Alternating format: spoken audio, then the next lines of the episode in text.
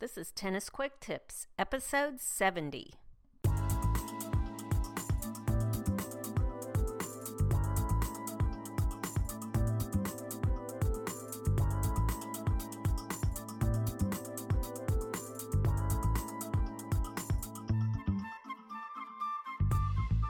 Hi, this is Kim from TennisFixation.com. I'm your host for the Tennis Quick Tips podcast. With each episode, Tennis Quick Tips gives you a quick and easy tip to improve your tennis game and to make sure you're having fun every time you step on court. So, what is one of the quickest ways to get re energized in the middle of a tennis match? It's very simple drink some water. Being properly hydrated can keep you energetic and focused when you're playing a long match. When you're dehydrated, you can feel weak, fuzzy headed, and worse. In this episode, I get some great hydration tips from physician and marathon runner Dr. Jennifer Trotter about how endurance athletes, like runners and, of course, tennis players, can stay properly hydrated when engaging in several consecutive hours of exercise. Well, I am so excited about this episode of Tennis Quick Tips because it's my very first interview. In my recent year end survey, several of you suggested I try this out every once in a while, so that's exactly what I'm doing. And I'm especially excited about my very first ever guest because she's someone I often go to for health and fitness tips. She's my very own sister, Jennifer Trotter. Jenny is a practicing pediatrician here in Houston, but more importantly, in my opinion, she is an avid runner. She just completed the Houston Marathon this past weekend, has run at least eight other marathons, I think, and has run so many half marathons that she can't even count how many. She is the person I go to when I have questions about what sports drinks I should use, what to eat before, during, and after exercise, how do compression socks work, what's the deal with sports jelly beans and gels, the list of questions I've asked her goes on and on and on. Anyway, we were talking about her recent marathon, and she told me she was surprised at how dehydrated some of the runners were, despite the fact that the weather was beautiful, not hot at all, and the marathoners she knows are usually pretty proficient with hydrating. So, in this episode of Tennis Quick Tips, that's what Jenny and I talk about hydration tips for endurance athletes because just like marathoners, we tennis players are endurance athletes. We're often out on the court engaging in exercise for hours at a time. So I knew Jenny would have some great tips for staying properly hydrated in these situations. So let's get to the interview. I'm talking to Jennifer Trotter today. Uh, she's a doctor, she's an avid runner, and she also happens to be my sister and she is the first official interviewee for the Tennis Quick Tips podcast. So, Jenny, welcome to the podcast. Um, why don't you start out just by telling uh, what your background as a doctor is so people understand who you are, where you're coming from? Okay. Okay, so I am a doctor. I'm actually a pediatrician, so I'm not a sports doctor. I am a doctor who takes care of sick kids and helps well kids stay well. Um, I've been a doctor for about 15 years, and I work here in Houston. Okay. And I know your long and varied running background, but why don't you quickly talk about that just because that's really um, more than your doctor experience. Your running experience is really what I want to um, get the best of today. Right. So my running experience, I've actually been someone who works out fairly regularly for about 10 years, but I've only been running for about four years. I pretty much stick to the road, so I do a lot of road races, anything from a 5K to I just did a marathon about five days ago. Um, I'm in Houston, Texas, which is really hot and humid, so hydration is something very near and dear to my heart. Um, but um, yeah, I'm a runner. So, how many marathons have you done now? Um, I think that was my sixth marathon. Was the Houston Marathon on Sunday. And I know you've done a bunch of half marathons too. Do you know? Oh, yeah, I've done too many of those to count. Um, but but no, I've done a lot a lot of racing in the last four years. Um, and in all kinds of weather, right?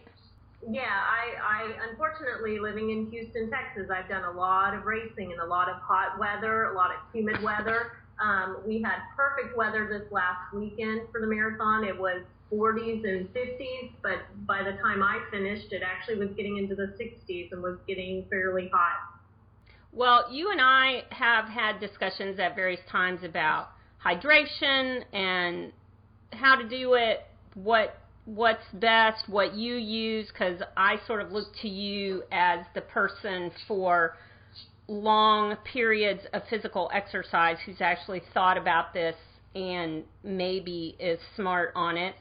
So, what I wanted to talk about was it, specifically people who are listening to this podcast are tennis players, but they sort of have some of the same issues that long distance runners have in the sense of they're engaging in physical exercise for over an hour, sometimes as much as three or four hours, and it can often be in really hot conditions. Um, so, just to go over a really basic por- point, why is it important to stay hydrated when you're exercising for these long periods? Okay, well, water is very important for our bodies. It's um, necessary for a lot of the biochemical reactions your body does. It's necessary for digestion, for removing waste from your body, your kidneys, your sweat. It helps keep you cool. And most importantly, for athletes, runners, or tennis players, it's really important to be hydrated to kind of get your optimal performance in, in your sports activities. And what are what are the dangers of being dehydrated when you're working out for this long? Right. Dehydration is um, something that, that can negatively impact um, tennis players, runners, or any kind of athlete in a lot of different ways. Um, it can be something as simple as just decreasing your performance. Um, it can slow your recovery after an intense workout, but can, it can also be uh, be very dangerous um, just in general in terms of, um, oh gosh, I don't know. It can be very dangerous just in terms of your general health and well-being. What I was going to say is what what really is dehydration. Um, dehydration is when you don't have enough fluid in your body, so it actually causes your blood volume to decrease. Um, if your blood blood volume decreases, the amount of blood pumping around uh, your body with each heartbeat goes down, which what that means to to athletes is you're actually getting less oxygen rich blood to your muscles which means your aerobic um, performance actually goes down. If you're a runner like me that might mean your pace slows down. But anyway um, your performance is going to go down because you're just not getting enough um, oxygen rich blood to your tissues. So you said to me that you ran the Houston Marathon this past weekend and you had good weather but there were people who you could tell were under underhydrated. Like, what are signs? How do, how can you tell when someone is in need of, you know, hydration, needs to drink something? Um, that that's actually a really a really good one because I saw a lot of that um, on the on the race course this weekend. Um, it un- unfortunately affected some of my friends just random people I was running by um, I could see they were probably either um, dehydrated or um, maybe they just didn't have enough um, carbohydrates or proteins in their body. Um, what you would initially see is just a general slowdown in your pace or, or your performance. Um, eventually, you might start getting tunnel vision, you might start getting dizzy, you might start getting clammy. Um, I saw people who were on the um, side of the course throwing up. Uh, that's probably an extreme version of yeah. dehydration. But what I saw a lot more were people who were on the side of the road stretching their muscles. Just like I said before with dehydration, if you're not getting enough oxygen rich blood to your muscles, you're more likely going to be cramping. And so I think a lot of those people I saw on the side of the road having to stretch, bend over, touch their toes, were probably having muscle cramps because they weren't properly hydrated. Talk about when you would hydrate. Like you're saying, a lot of these people, it was the middle of the race or towards the end of the race. Right. And Right. what would have been good practice for them, or you can even say what your own practice is, as far as before, during the race, what should you be doing? Yeah, I think I think what you need to drink really a lot of times, or how much you need to drink, really depends on how long you're going to be working out and how intense your workout is going to be. I think definitely a lot of um, athletes are doing a lot of early morning activities, so they maybe have just gotten up from sleep and they haven't had anything to eat or drink for several hours. So probably starting out with 16 to 20 ounces of just plain old water is a good is a good base to to get hydrated before you even work out. Um, but I think how much you're going to drink really depends on how intense and how long you're going to be out there working. If you're just going to do a 30 or 45 minute workout, which which um, isn't too long, you're probably fine just drinking water during that time. Most people think that two to four ounces every 15 to 20 minutes is a sufficient amount of water to stay hydrated. Though sometimes that can vary just based on the, the climate you're working out. If you're outside, um, you might need a little bit more if you're in a more hot, humid um, environment than maybe in the middle of the winter when, when the weather's not quite so hot. Um, if you're if you're going to be um, pretty much working out under 60 minutes, um, but but more than that 30 minutes, you might want to add some electrolytes and maybe a little bit of carbs, which might help boost your energy or boost your performance. Um, if you're going for longer workouts, probably you're um, more than an hour, you're probably going to want to introduce a sports drink that does have some carbohydrates and electrolytes. And then more than two hours, you might need some kind of endurance sports drink that has um, a higher um, amount of um, carbs and electrolytes. But again, like I said, two to four ounces every 15 to 20 minutes is a typical good rule of thumb. What you're saying, I think, is before you even start, you should be drinking water when you get up, so that when you get out to start your exercise, you've already like got some hydration on board. And then, depending on how long you go, water's okay if you're maybe less than an hour but after that, you need to start moving into sports drinks with electrolytes and carbs. And Right. definitely, if you're over the two hour mark, which I know your races go over two hours, and definitely almost every Yes, tennis match I play is getting close to two hours, then there are more uh, performance sports drinks that are for longer periods of time. Well, Jenny, what do you what do you like to hydrate with? Like I know you've tasted a lot of things and tried a lot of different techniques. What do you like? I actually, um, for my race this weekend, is pretty much my standard. I just drink water. Um, I don't have a stomach for sports drinks because, especially in a race, you never know what flavor it's going to be or how sweet it's going to be. I have a pretty sensitive stomach. So when I'm out running, no matter the duration, I'm going to pretty much stick with water. But just like I mentioned, adding in carbs and electrolytes are important too. I, I do that, but I do it in a different form. For my electrolytes, I actually take um, electrolyte capsules during runs, and for carbs, I usually take um, um, energy gels. And those electrolyte capsules you told me about, and I got some. They're um, the Hammer Endurolyte.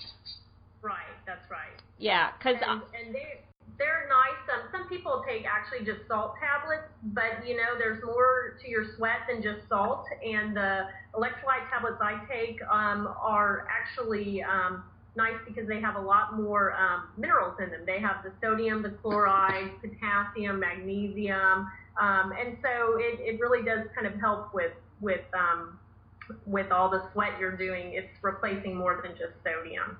And I like those a lot for tennis because I don't really like drinking sports drinks. But what I really like about them is I can keep them in my bag all the time. And a lot of times you don't know are you going to have an hour long match or are you going to end up somehow playing a three hour match for whatever reason. So it it doesn't matter if you forgot to bring a sports drink or if you don't have one of those powders. You can always carry those tablets with you. Um, so I wanted to talk about real quick a topic that I think is a good topic, and you probably do because you're a pediatrician and I'm married to a urologist. But I wanted to talk about looking at your urine as a quick and easy way to tell what your hydration is like. So, do you pay attention to that? Yeah, yeah. I mean, a lot of people um, will do that, and it's a good way to judge after the fact how hydrated you have been or have not been. Um, is when you go to the bathroom after you've worked out. Um, you you can look at the color of your urine. Really dark urine means you probably didn't drink enough water, and really um, clear urine could be that you drank too much urine. You're looking for kind of a light yellow straw color as your as your ideal yellow color. Yeah, I actually talked to a uh, sports nutritionist who works with pro level tennis players, and she said at a lot of the tournaments that she uh, works at, they actually post in the bathrooms like a urine color chart because she said it was surprising how many young athletes don't realize that they're getting dehydrated and they don't know to look for signs like, you know, what's the color of their urine, how dark is it. I just thought that was a good idea. You know, something they had at the Houston Marathon this weekend that I thought was very interesting. I don't think it was super accurate the way they were doing it, but it is something you could do at home that would also give you a really good feel for how much um, fluid you need to take and, and definitely how much you're losing. Is um, some people will weigh themselves before they work out. They'll, um, when they get up in the morning, they'll um, get naked and step on the scale and see how much they weigh They'll go off and do their exercise. Um, and um, before they start drinking a lot of water after the exercise, they'll hop back on the scale naked and measure their weight again. And for every pound that you've lost, that's the equivalent of about 16 ounces of fluid. And so that's a good way to kind of see how much fluid did you sweat out during that workout. And that might give you a, an idea in the future on how much you might want to be drinking based on how much you know you're going to be losing. Have you ever done that? No, I've never done that. I had a bunch of friends at the marathon who hopped on scales um, in the in the convention center and weighed themselves, but they all had their clothes on. They'd all had something to drink already. Um, but then after the race, they had scales set up um, pretty shortly after the finish line um, I had some friends who lost three pounds during the marathon. One friend who actually lost six pounds during the marathon. Um, and I, I would say that that's kind of scary. That's a that's a fair amount of um, of high dehydration. Yeah, was that a female? That was actually a man. Yeah, and you know what? He didn't even think he felt that bad, but um, but that was that was his weight loss. Yeah. Um, and they think that for um, if you lose more than two percent of your body weight during during your um, exercise, that is definitely going to affect your your sports performance. Yeah, and we that's... obviously know you're going to lose more during the hot, humid weather. Right. Well, the last thing I wanted to ask you about was do you have things you would say to avoid that are dehydrating? Like, I got to say I used to drink a lot of Diet Coke before, during, and after my tennis matches. Um, mm-hmm. Also, I drink a ton of coffee in the morning. Do, do you have things like that that you would say you really should avoid those because they're dehydrating? Well, I, I think that that's been uh, a thought that a lot of people had that if you're you're drinking a lot of caffeine, that that could actually um, increase your urine output, which might cause you to become more easily dehydrated. But I think you'll find a lot of um, at least runners will be taking um, sports gels that have caffeine in them, and a lot of people actually do drink coffee before they work out. Um, and what they think is that maybe that's not such a bad thing after all. That um, caffeine is maybe an acceptable um, an acceptable thing to be fueling with while you run, and that though you might have an increased urine output by taking caffeine, since we, we think it's a diuretic, you probably aren't going to um, lose more fluid than you actually consumed from drinking that coffee. Um, and they also think that a lot of people drink enough caffeine on a day-to-day basis that their body's kind of acclimated to that, yeah. that they actually may not really get that kind of diuretic effect. And they think also that um, if you're um, exercising, that, that that activity might actually negate some of that diuretic effect. So I don't know how legit all that is, but but more and more people are taking caffeine when they're working out, and I don't think that it's such a such a bad thing that to do that um, people used to think it was. Okay, good. So I can keep drinking my diet coke.